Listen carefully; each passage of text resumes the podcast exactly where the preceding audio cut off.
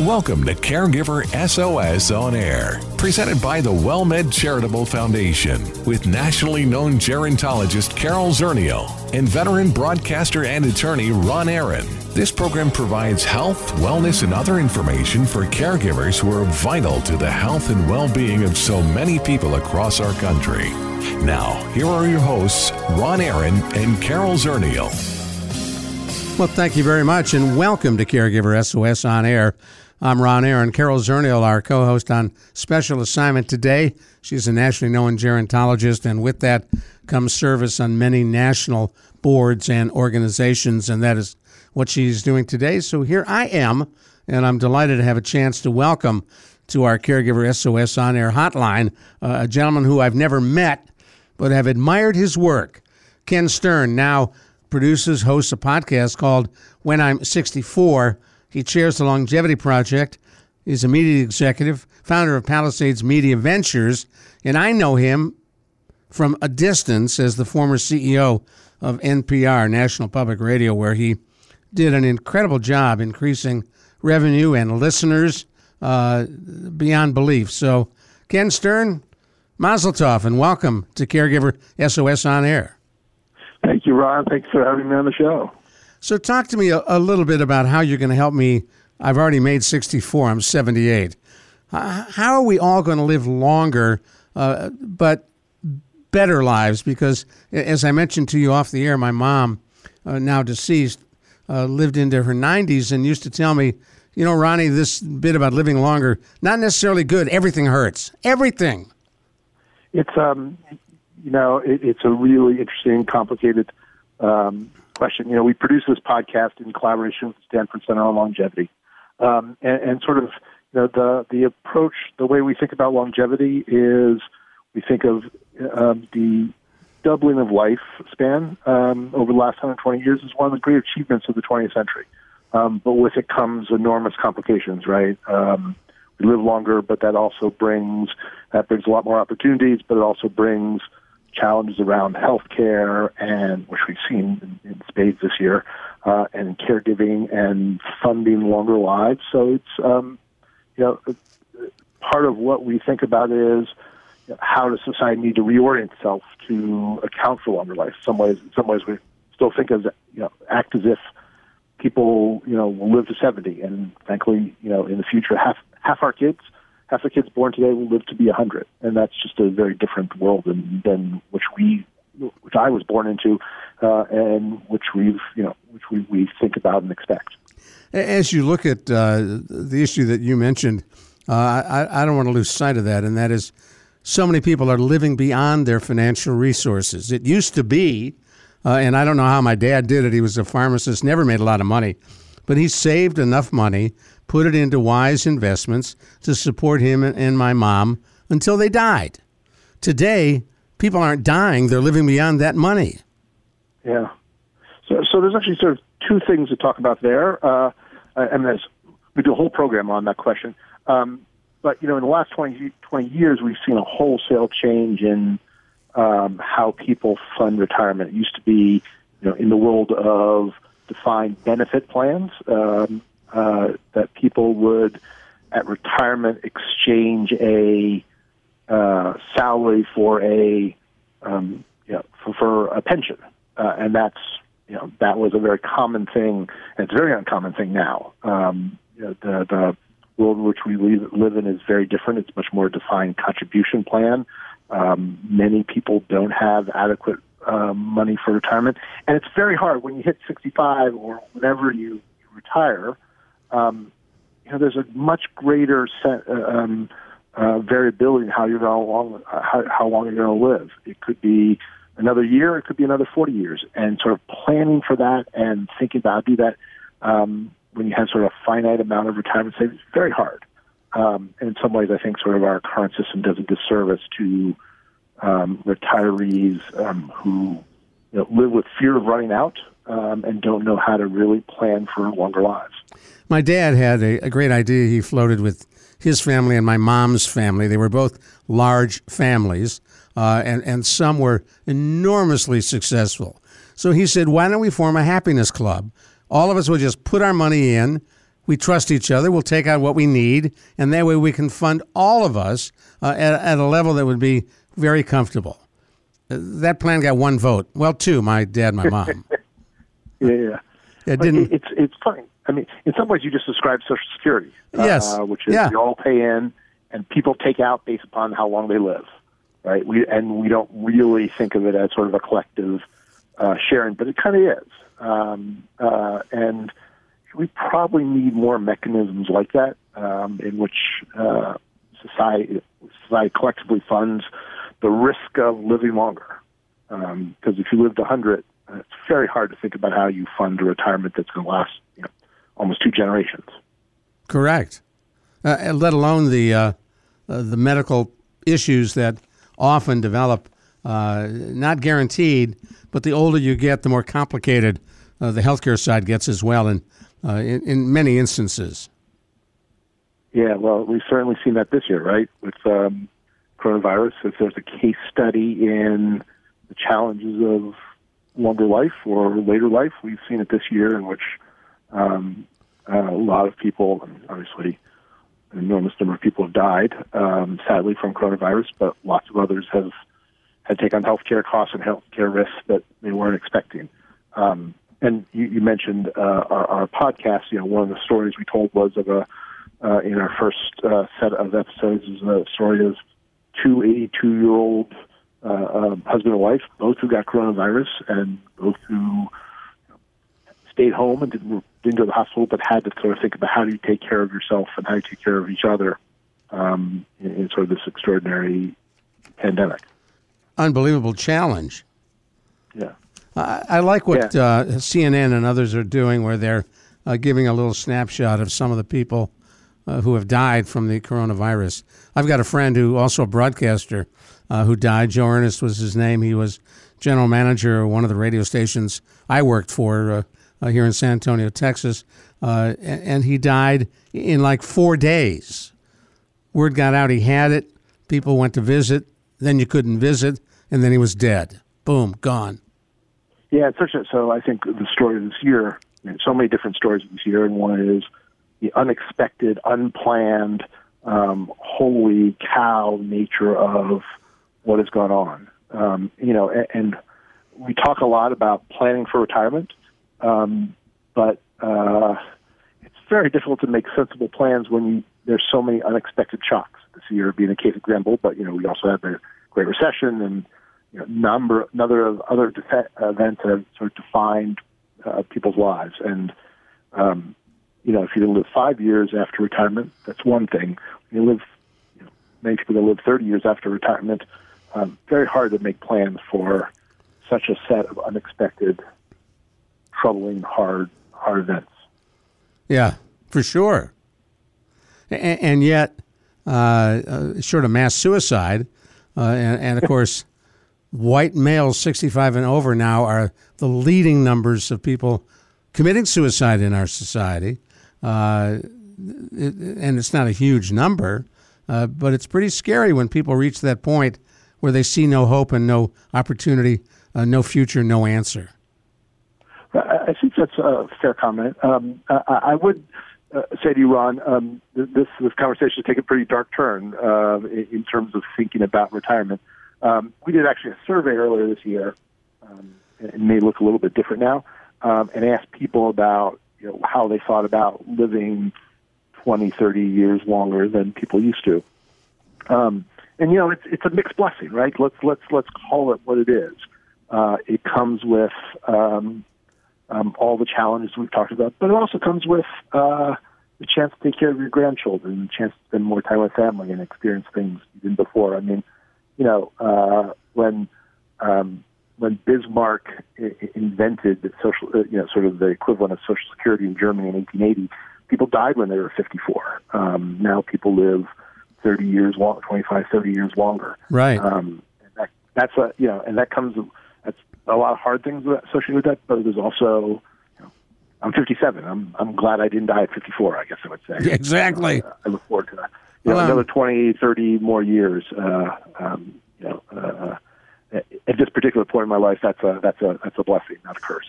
Well, I like you're doing a podcast, uh, title of which spins off uh, the Beatles, of course, uh, when I'm 64. And you're, you're not there yet. Uh, I was there and I'm past that. Uh, but wanted to share with you, I've got a, a, a, lot of reason to live another 30, 40 years. My wife and I, uh, she's a little younger than I am, 57. Uh, and we adopted three children, siblings, who now are twin boys who are seven and a little girl who's nine. I'll be uh, 89 when, when my daughter graduates high school, and I promised her I will be there. That's a that's an amazing story, Ron, and a beautiful story, right? Uh, um, couldn't have replicated. I mean, one of the reasons we called this, um, and I think you're sort of a case story of why we why we called it "When I'm 64." You know, when the Beatles wrote that song 60 years ago, you know, they thought of 64 as old, right? Uh, and now 64 is not old. No, uh, and you know, it's, when I'm 64 is a story about caregiving, and when you're 64, you might be getting care, but you're just likely, more likely now to be giving it to someone who's old, an older relative. Um, and like you know, uh, um, your story is amazing, and uh, you know what people are doing later in life, um, you know, now is much more varied and includes incredible things like like you described. Uh, I, I talked yesterday because he's going to be at our conference in December did an interview of F. Murray Abraham, who you may remember the actor from uh, right. the movie Amadeus. Right. Uh, and he's 81, and you know he's not. He's in a new show on Apple TV um, um, called Mythic Quest, which is great. And you know he's not slowing down a bit, uh, and he wouldn't have any other way. So, you know, the the the thing we see now is that people tend to think of 65 as, as sort of the beginning of retirement it's much more varied, and there's uh, periods of health and great health and poor health and uh, energy, high energy and low energy, and uh, upsides and downsides, and you know it, it's a much more varied cohort than used to be, and that's you know, one of the big lessons of of, of of, of, the century. Well, we're going to come back to you in just a minute. One of the things I also want to talk with you about are uh, the, the, ways in which uh, the digital platform and uh, television using television as broadly defined as possible are bringing so many different choices uh, for us to see. I'm Ron Aaron. You're listening to Caregiver SOS on air. Carol Zernial, our co host on Special Assignment today, and we are talking with Ken Stern when I'm 64. The WellMed Charitable Foundation would like to remind you it is important to stay connected while social distancing. Caregiver stress may be higher now, and specialists are available to talk with. There's no question that we are living in not normal times, but whether the new normal will be the old normal is yet to be seen. So if you are troubled, if you are feeling stressed, ask for help. Services are provided at no cost. See more at caregiversos.org. Hello. Friend.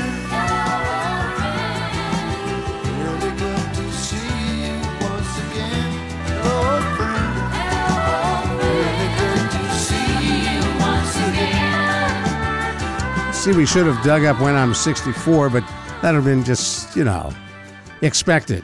I'm Ron Aaron. Welcome to Caregiver SOS On Air. Ken Stern is with us. He's podcast host of When I'm 64, chair of the Longevity Project, and uh, is involved in all kinds of issues on living longer, living better, living well. At one point in his career, uh, he was the uh, CEO of National Public Radio and did a great job expanding not only their listenership, uh, but funding, which is so critical to keep them going. And Ken, uh, one of the things that uh, uh was mentioned that uh, I see in some of the background information I got about the work you're doing is the whole question about uh, how, you know, Newton Minow called what TV the vast wasteland. It, it is no longer that if by TV we mean, and you mentioned Apple TV, there are so many choices now and so many programs now. Uh, I'm not sure how they're all getting funded, but there they are. And, and you get a multiplicity of choices every time you turn on that TV. Yeah, it's it's um, now you're taking me back to my uh, the issues that I spent a lot of time thinking about when I was NPR a decade ago, um, and how people sort of the expansion of uh, of of content. You know, NPR was started in part because there were so few choices right. um, uh, for for news um, in, in, the day in the 1970s. Same for PBS. Uh, to expand it. But um, you know, now there's sort of endless opportunities for creating new content, and that's exciting for me as a content creator um, and now a producer of podcasts, um, and as a consumer itself uh, um, of of you know, things like Apple TV and Netflix and others. Um, and it is sort of an extraordinary time. I don't know that it's making us any smarter or better informed. Uh, I think that are suggesting otherwise, but it is a you know a revolution that um, I don't think we would have predicted 15 years ago when we were looking at the launch of podcasts at NPR and the launch of our digital channels and our satellite radio channels. Now, it's not that long ago. Go back to the 1960s. I wrote an article for Phi Beta Kappa magazine uh, when cable was first rolling out and expanding uh, from just an improved signal uh, to a content system. Uh, I wrote a piece called 54 Channels of Laverne and Shirley. Uh, the idea was, how will it be different? And of course, Yeah, it's, I mean- it is different now. Yeah, sorry. It, it is different, It- and it's extra. I mean, it's different. I, I think the, the the and this goes for a lot of different things. Sort of the speed of change seems to increase all the time. Um, you know, the idea of you you started this off by uh, referring to all the different choices we had and have on television. Um, you know, Apple TV and Netflix, and um, my son is upstairs giggling at Disney Plus. Uh, I am sure, rather than doing any homework. Um, uh, you know, and those things weren't even, you know, most of those things didn't exist or weren't even a significant player just a couple years ago. I don't think Disney Plus existed last year. I'm pretty sure Apple TV didn't exist two years ago. Um, the pace of change is extraordinary. That's exciting for those of us who are you know, on the content creation side. Tell me a little more about your podcast and the kind of topics that uh, uh, folks can find there and how we find it to listen. Yeah, so thank you for asking, Ron. Sure. So it, it's called When I'm 64. It's the story of caregivers, um, and it really grew out of um, you know uh, our conversations with the the, the organization that actually um, uh, was responsible for the podcast, um, the Stanford Center on Longevity, and the recognition that there are 53 million caregivers in this country, and this has been a year of extraordinary challenge. It's always hard to be a caregiver, um, as you know, and um, um, but this year has been complicating and, and reflecting that sort of specific challenge. And in fact, there's you know, not enough in terms of social or community support for caregivers, let alone for the people who they're taking care of. So we wanted to tell the story of caregivers. So um, we started this podcast. Uh, we launched it a week and a half ago with four episodes, but we'll have episodes about every three weeks. And they're each built around a, a story of a caregiver uh, and their specific challenge. So we've had you know, um, uh, the next next uh, episode out is about dementia. It starts with a uh, actually former colleague of mine named Kitty Eisele, whose father um, uh, has Alzheimer's, and she left NPR to take care of him. So, uh, so we tell the story of caregivers in their own words, and then we bring on a couple experts um, from the top institutions of the world to sort of talk about what can be done to help caregivers. So it's um, uh, it's an exciting opportunity for us to really have the chance to do what um, um, what we wanted, which is really give voice to the stories of the 53 million Americans. Our sort of tagline is there are 53 million caregivers in the country, and there's 53 million stories. If so you- that's really what the what the podcast Sure. is about.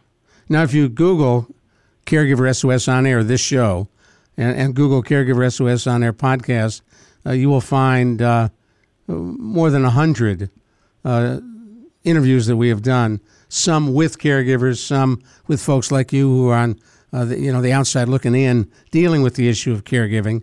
Uh, and you know, if you're looking for ideas, I'm sure you got plenty, but you will find a ton there as well. And you, you know, we put them out there. You're welcome to pick and choose. Yeah, that's beautiful. Uh, and uh, um, I should say thank you, Ron, for doing the show. It, it's an amazing service.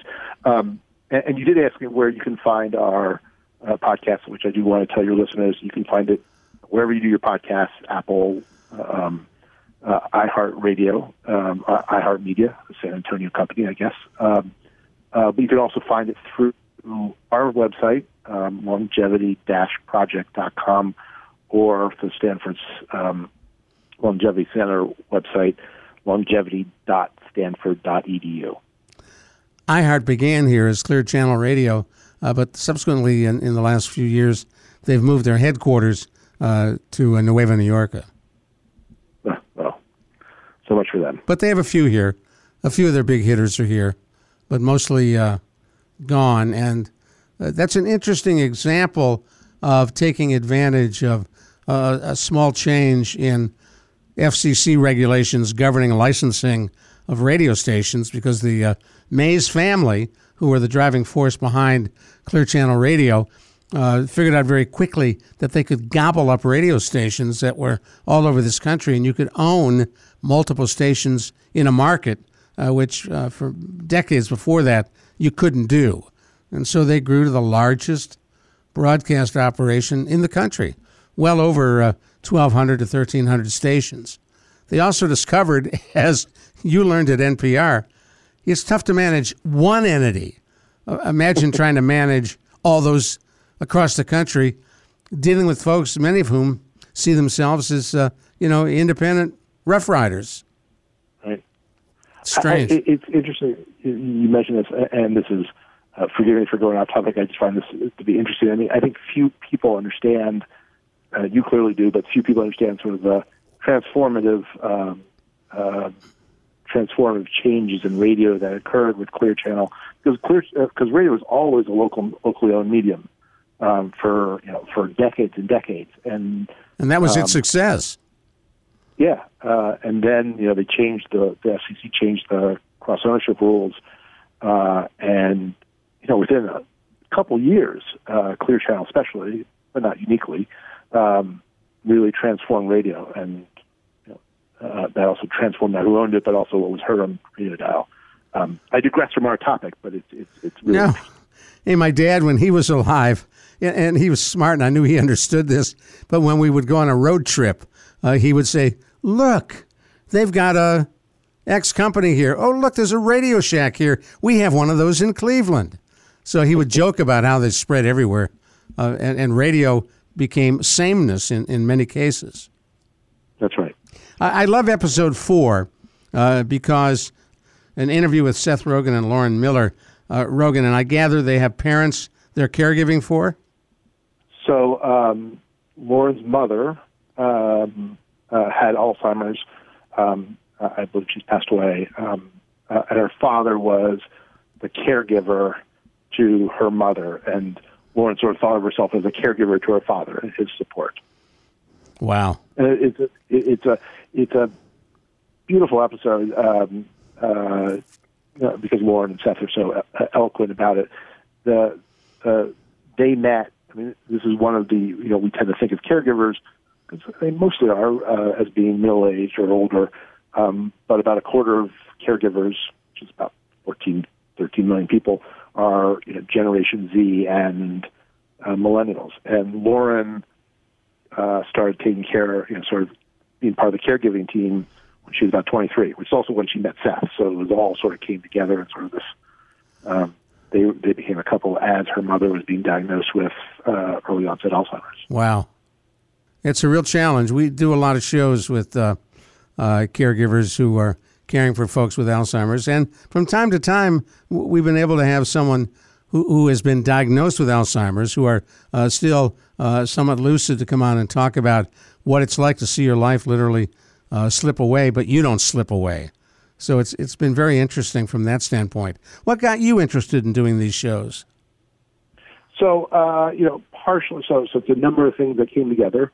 Um, partially it's my own experiences uh, being part of the sandwich generation and having you know 12 year old son upstairs and a 92 year old mother nearby um, who is uh, requires care uh, um, and support.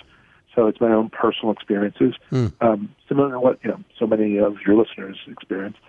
Um, but it's also because of you know, the work of the Stanford Center on Longevity and the events of this year. Um, but we actually started the first the, the first thing that actually set. I'll tell you the story for what it's worth, Ron, about you know what began to make us talk about long, uh, about caregiving. I mean, it was an issue of you know in, uh, of sort of great importance that is complicated in the pandemic.